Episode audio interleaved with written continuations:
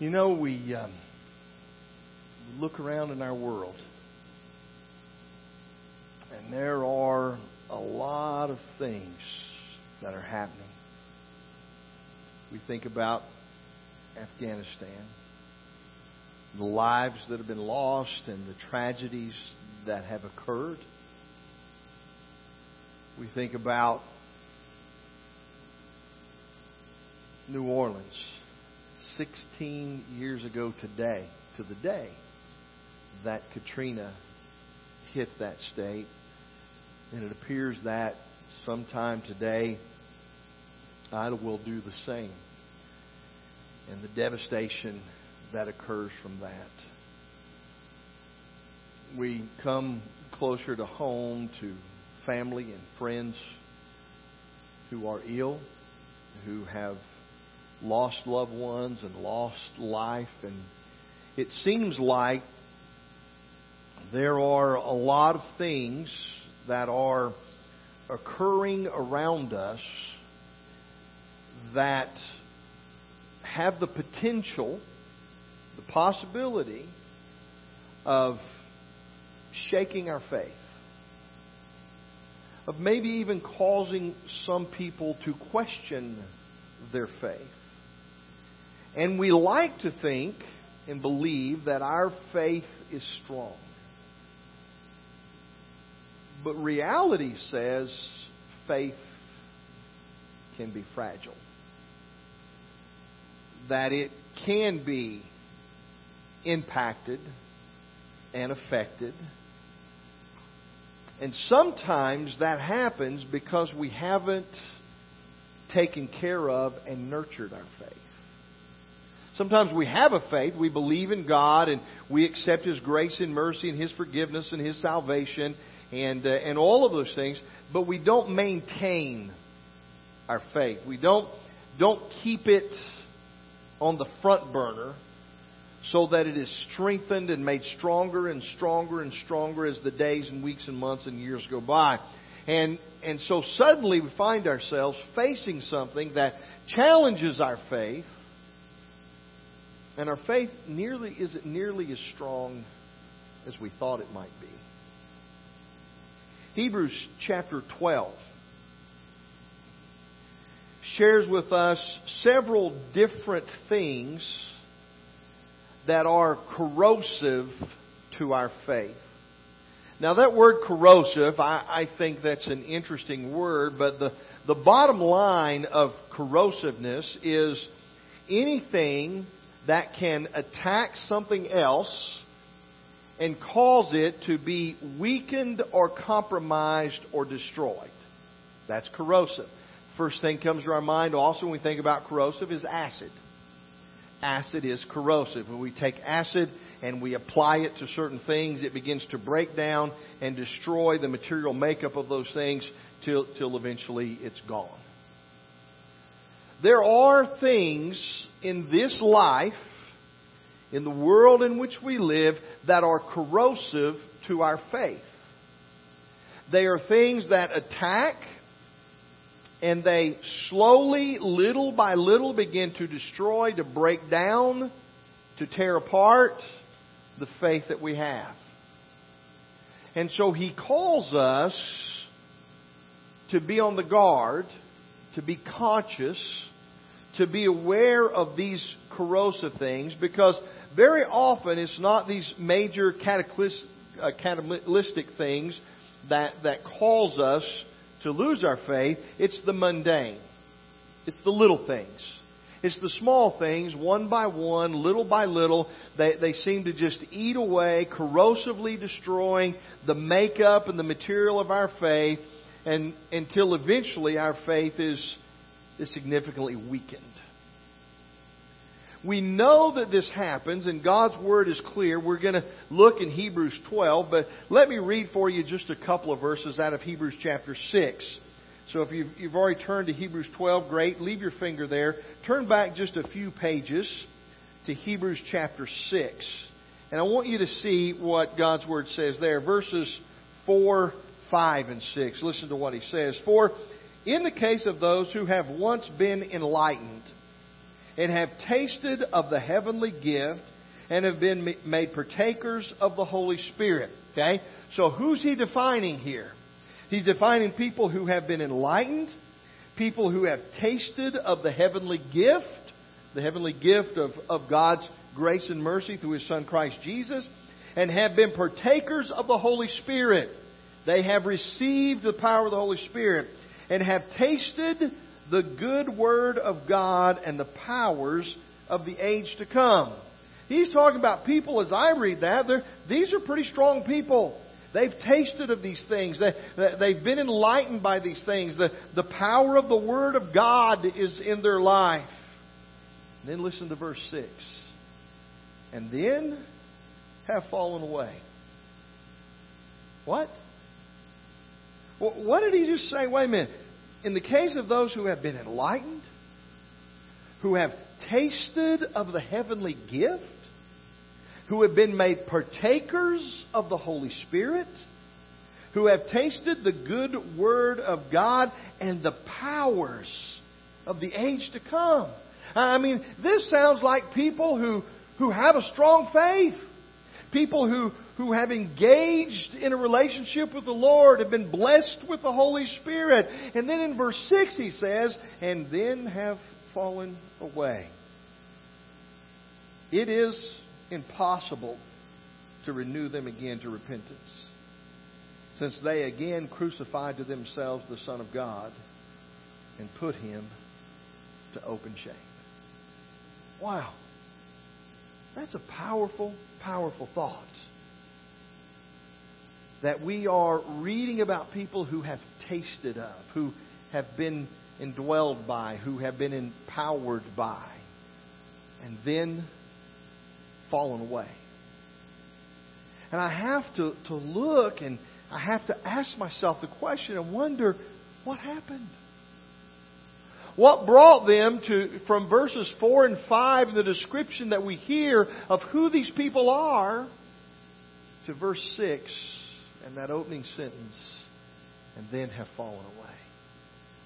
What was the transition? Was it some major event? Was it some monumental thing that happened? Or, or was it more some of those little things that just began to corrosively eat away at their faith, little by little by little.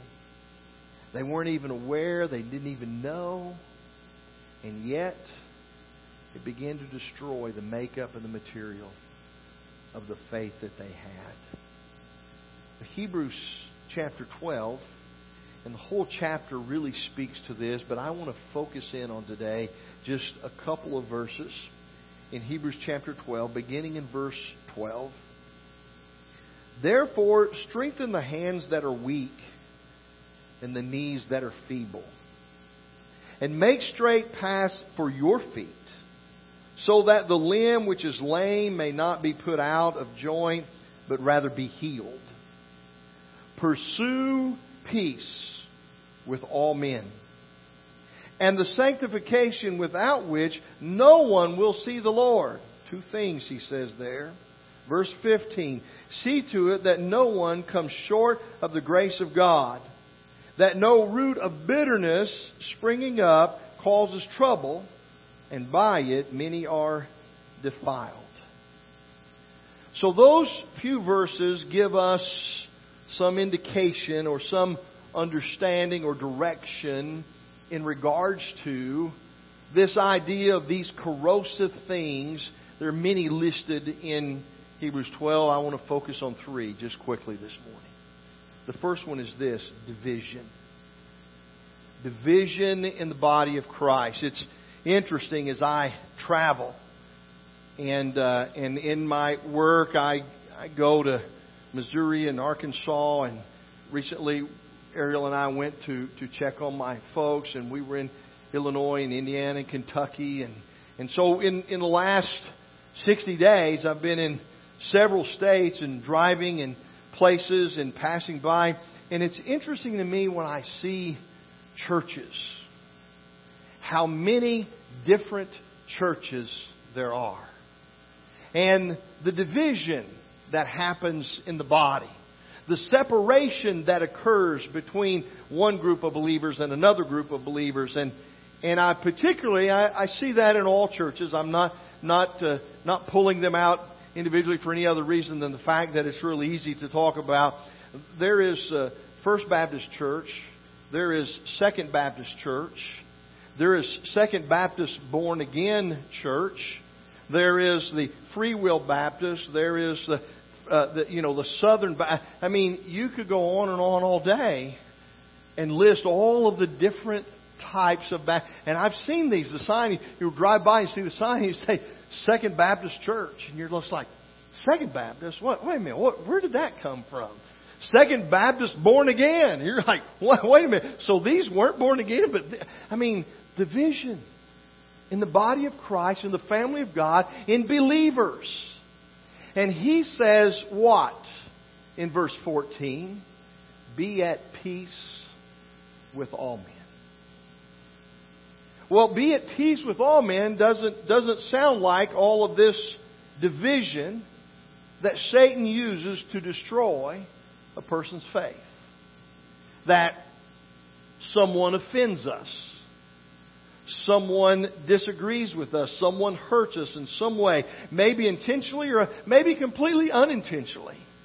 But when we're hurt and we're offended or we disagree with someone, instead of trying to to forgive, instead of trying to resolve, instead of trying to work that out, that we would be at peace with all men, we have this tendency to let our pride begin to well up and we've been hurt and we've been offended and and uh, and we've disagreed with someone. And so we begin to gather our troops to stand on our side and we are opposing those people on that side and suddenly there becomes a division in the body of Christ there becomes this, this schism or this, uh, this, this, this cavern that opens up between people who were once believers, who once worked shoulder to shoulder, arm to arm, hand in hand, and suddenly because of some offense or some hurt or some disagreement, we begin to choose sides and we pick up our sides and we are opposed. We are divided from others. And Satan uses that. He uses that to damage one's faith. He uses that to cause people to say, listen, if that's what being a Christian is about, if the, way those people fight and the disagreements they have, the vision they have, I don't want anything to do with that. And when they say that, it damages the body of Christ and it damages our faith. It begins to eat away at our faith and our trust and our belief, and we can say that it doesn't but when the Scripture is clear about a call to be at peace with all men, when the Scripture is clear that we are to forgive others, when the Scripture is clear about what He has called us to do, so far as it depends upon us to live at peace with all people, and then we don't do that, that division, that pride, that, that thing has damaged our faith it has affected and attacked us in some way. Second thing I see in that verse 14 that is a corrosiveness to our faith is worldliness. He speaks of sanctification. And sanctification is, is holiness. Sanctification is, is a, a cleanliness in our relationship with the Lord. And that is opposite of worldliness. it, it is a, a fight, it is an opposition, and he says we are to pursue holiness. You understand what that means? That means we're to go after it relentlessly. We are to do everything that we can to live in that, that sanctification, in that holiness, in that purity in our relationship with the Lord. And we are to be opposed to the things of this world. If you want to leave your finger there in 12. We'll come back. There's one more that we want to look at. But if you want to turn back and, and uh, just a few pages ahead and look in First John. So we're there in, in Hebrews, and uh, uh, we just go through a, uh, a couple of other books, and we get to First John, just a small section there. But I, I want us to look at, at verse 2, or chapter 2, I'm sorry, uh, of John, and, uh, and a few verses beginning in verse 15. Listen to what he says. First John, not the Gospel of John, toward the end of the Bible, first, second, third John, Jude, and Revelation, right there at the end. Chapter 2, verse 15. He says this Do not love the world, nor the things in the world. If anyone loves the world, the love of the Father is not in him. Well, that's pretty clear. He didn't mince any words. He, he didn't, you know, kind of make this, uh, you know, questionable or, or hazy or unsure. If you love the world and the things of this world, the love of God can't be in you. Just, just pretty plain. They are diabolically opposed to one another, is what he is saying. Read on with me. For all that is in the world, listen to this the lust of the flesh, the lust of the eyes, and the boastful pride of life is not from the Father, but is from the world. And the world is passing away, and also its lust, but the one who does the will of God abides forever. He says worldliness begins to creep in. Doesn't seem to be too big of a thing. It's not, not that big of an issue. It's just a small thing here and a small thing there, but they begin to creep in and it becomes corrosive to our faith. And he says if if we are loving the things of this world, if we are engaged in things of this world, then we are pushing God away. We are rejecting Him and His holiness and His righteousness and His sanctification if we are embracing the things of this world. And I want you to notice he, he brings the things of this world into just basically three categories lust of the flesh, lust of the eyes, the boastful pride of life. I've talked about this before. I believe that all sin in all of life can fall into those three categories lust of the flesh, what makes me feel good. Anything that makes me feel good. And I'm not saying anything that makes me feel good is sinful. But I'm saying that all sin that is sinful in regards to the flesh are, are the things that make me feel good. And, and those things can, can be something that we embrace because it makes me feel good. And so it becomes corrosive to our faith. Lust of the eyes, anything that looks good. If it makes me feel good, if it looks good to me, if it's inviting, if it's, if it's alluring and drawing, if it looks good to me. Not everything that looks good is sinful. Don't misunderstand what I'm saying. But if it is sinful, then it falls into what makes me feel good, what looks good to me, that draws me away, that takes my focus away from God, and then the boastful pride of life. What makes me look good to others. In fact, really, that's what Satan attacked Jesus with, didn't he, after the time of fasting? When, when, when Satan tempted him, he tempted him in three ways, didn't he? He said, What? Hey, I know you're hungry. Take these stones, turn them into bread, you can eat. What makes me feel good? Satisfies my belly because I'm hungry. Right? He takes him up into a high place and he says, Look at all these world, all these nations. All of this can be yours if you'll bow down. What? What looks good to me? Man, look at all of this. Doesn't it look amazing? Looks great, doesn't it? Can be mine. Can be yours if you fall down and worship me boastful pride of life, he said, Listen, if you really are the Son of God, then just throw yourself down from the temple, and the angels will come down and they'll swoop you up and they'll rescue you, and no harm will become of you. And boy, everybody will know what, looks, what makes me look good to others. Everybody will know that you really are the Son of God. It's exactly how Satan tested Jesus after his fasting in the wilderness. What makes me feel good, what looks good to me, what makes me look good to others. And he said, these things are of the world. And if you're engaged and those things are what are drawing you and driving you in life, then he says the love of God can't be in you because you're engaged with the world. And worldliness begins to corrode and eat away. Third one is this it's bitterness. Verse 15, he talks about the root of bitterness. Allowing bitterness to, to start out as a small thing and then it begins to grow and grow and grow. It's, uh, it is it may be even initially unrecognized or unseen, but left unattended, it grows and it will take over and ultimately destroy. It will choke out everything else, including our relationship with the Lord, if we let bitterness get a hold. The bitter, bitterness, the root of bitterness. at our house, and maybe you have this at your house too. I don't know. I'm I'm not a, a plant guy, but we have a plant. It's a wild plant. It's not something you want. It's a wild plant. And, and I don't know what it is. It's got these orange roots to it. And it'll pop up. I mean, just a little bitty, nothing. Just seems like, oh, that's just a little weed. That's just a little something. But if you get a hold of it and you want to pull it, that's just a little weed. I'll grab it and pull it and take care of it. It's been building for a long, long time because when you grab hold of it and you pull it, those little orange roots go everywhere and they're attached to this little one and that little one and attached to this big one and this medium size. And the next thing you know, you're pulling roots and you're pulling roots and you're pulling roots. And this thing has scattered all over the flower bed, all over the yard. And you just look, it's just this one little plant. That big, just a couple little, little leaves, nothing to it, right? But it's been growing.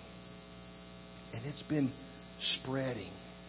And it's been affecting everything around it. That's what these things do divisiveness, worldliness, and bitterness.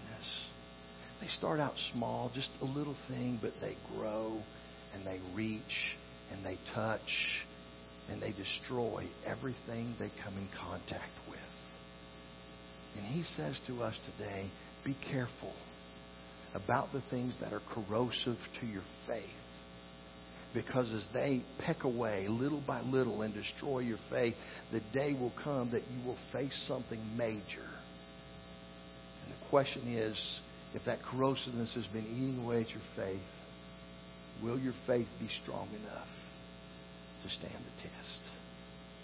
Well, this morning we're going to sing an invitation hymn.